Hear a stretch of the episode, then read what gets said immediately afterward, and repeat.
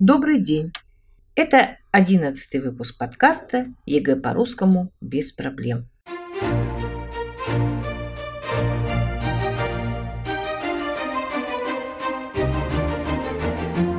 В эфире Анастасия, кандидат филологических наук, доцент. Сегодня мы приступаем к пунктуации. Здесь важно понять одну важную вещь по структуре блока – все пунктограммы, то есть правила постановки знаков препинания, распределены по заданиям. В шестнадцатом задании запятая при однородных членах предложения, запятая в бессоюзном сложном предложении, запятая в сложно сочиненном предложении. В семнадцатом задании запятая в предложениях с обособленными определениями и обстоятельствами, то есть с причастными и депричастными оборотами. В восемнадцатом задании запятая при обращениях и вводных словах. В девятнадцатом запятая в сложно подчиненном предложении. В двадцатом постановка запятых в сложно сочиненном предложении, одной из частей которого сложно подчиненная. В двадцать первом разные правила постановки запятых, тире, двоеточие в тексте. Прежде чем перейти к разбору заданий, сделаем правильную установку. Несмотря на то, что русский синтаксис свободный, все же есть определенные принципы. Пишущий руководствуется логикой. Запятые разграничивают темы на главные и сопутствующие, которые определяют, объясняют, указывают на причину, цели, условия и тому подобное. Предложение – это прежде всего информация – и она должна быть понятной. Когда расставите знаки препинания, обязательно прочитайте про себя с выражением, и ошибка станет явной. Запомните, ритмикой обладают не только стихотворные тексты, но и прозаические высказывания. Наш мозг воспринимает информацию по определенным логическим структурам вот уже больше двух тысячелетий. Конечно, если считать с V века до нашей эры, когда появился в древнегреческой академии Платона предмет логика, которую преподавал Аристотель. В русской пунктуации 10 знаков препинания. Давайте их перечислим. Точка, запятая, восклицательный знак, вопросительный знак, двоеточие, точка с запятой, тире, многоточие, кавычки, скобки. Каждый знак препинания имеет свой смысл. Точка – это конец предложения. Запятая разделяет. Восклицательный знак служит для выражения восклицания. Вопросительный знак – знак вопроса. Двоеточие – знак, за которым следует пояснение – и читается он, или можно даже его заменить таким оборотом «я, а именно». Двоеточие – знак, за которым следует пояснение, и читается он «а именно». Тире – знак объяснения и следствия. Многоточие – недосказанность, незавершенность. В кавычках записывается прямая речь. В скобках уточнений.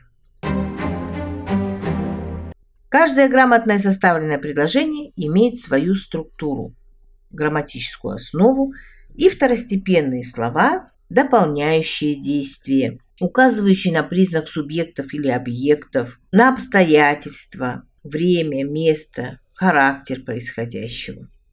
Ломоносов назвал грамматическую основу подлежащим и сказуемым. Подлежащее – это то, что подлежит мысли, предмет мысли. А сказуемое – это то, что сказывается нам о подлежащем, то, что говорится нам о подлежащем. Грамматическая основа предложения – это каркас мысли. Предложение делится на простые и сложные. В простом предложении одна грамматическая основа, в сложном – две и более. Вообще синтаксис с греческого переводится построение, конструкция. Вот сравните. Утренний поход в лес. Это словосочетание. А теперь. Утром мы пошли в лес. Это простое предложение. Когда наступило утро, мы пошли в лес. Это уже сложно подчиненное предложение с придаточным времени.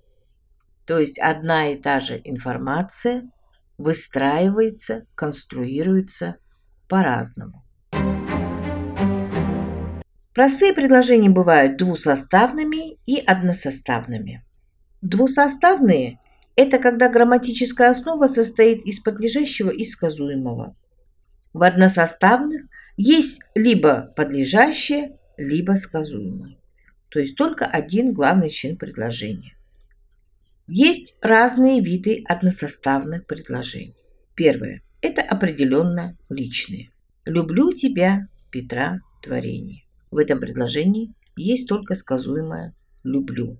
Подлежащего нет. Но из грамматического значения слова «люблю» понятно, что здесь подразумевается личное местоимение «я». Поэтому здесь оно и не требуется, не требуется. Здесь достаточно обойтись одним сказуемым. Такие предложения называются определенно личные. Дальше следующий тип – обобщенно личные. Любишь кататься – люби и саночки возить. Здесь тоже присутствует только сказуемое «любишь», «люби».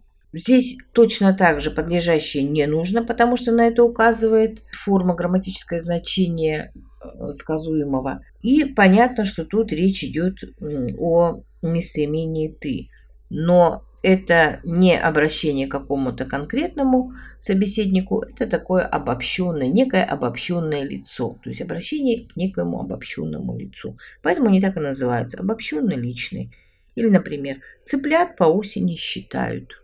Точно так же существует только сказуемое, на самом деле подлежащее здесь не нужно. Это такое обобщенное сказуемое, обобщенное сказуемое считают.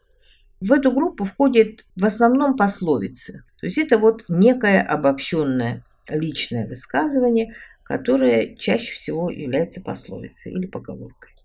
Дальше. Неопределенно личные предложения. Осенью у нас построили школу. Здесь нет подлежащего, есть только сказуемое «построили», но здесь для того, кто говорит, для говорящего, э, совершенно не важно, кто построил эту школу. Поэтому самое важное – это сказуемое, построили. То есть она у нас есть, то есть она открыта, она работает. Поэтому здесь не важно, кто является строителем этой школы. Такие предложения называются неопределенно личные. Некое неопределенное лицо совершило действие, и это лицо нам не нужно. Как информация она не нужна. Дальше. Безличные предложения. Похолодало, знобит, мне не здоровится сегодня. В этих предложениях тоже только сказуемое. Подлежащее вообще невозможно. То есть тот субъект, который это делает, невозможен. Поэтому здесь они так и называются безличные, то есть нет лица и не может быть лица. Обычно это идет речь о состоянии природы и состоянии человека. Назывные предложения назывные или номинативные, как их называют предложения, в которых присутствует только подлежащее. Ночь, улица, фонарь, аптека. Это четыре предложения, четыре назывные предложения, в которых нет сказуемого. Но они самодостаточные.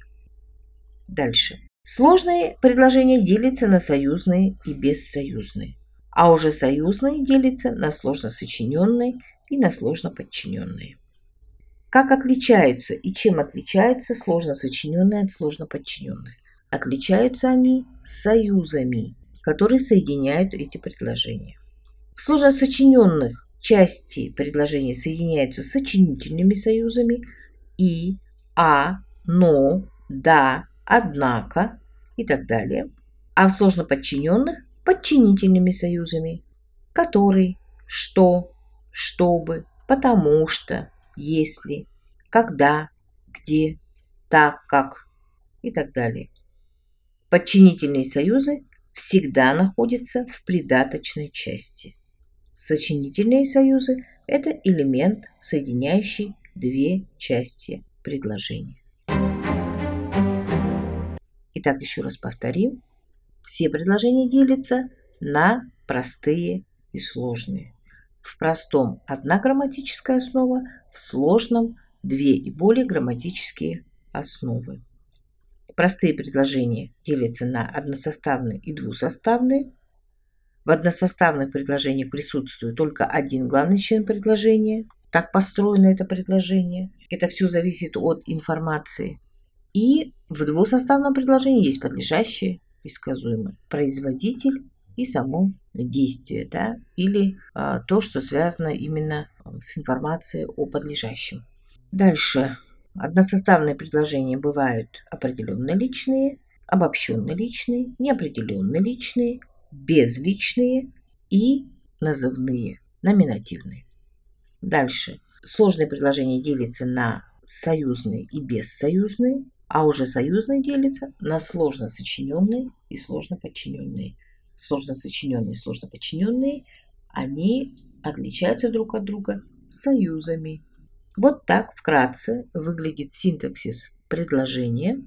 Я напоминаю, что синтаксис в переводе с греческого построение, конструкция, синтаксис – высший уровень языка. Всего доброго, до новых встреч! thank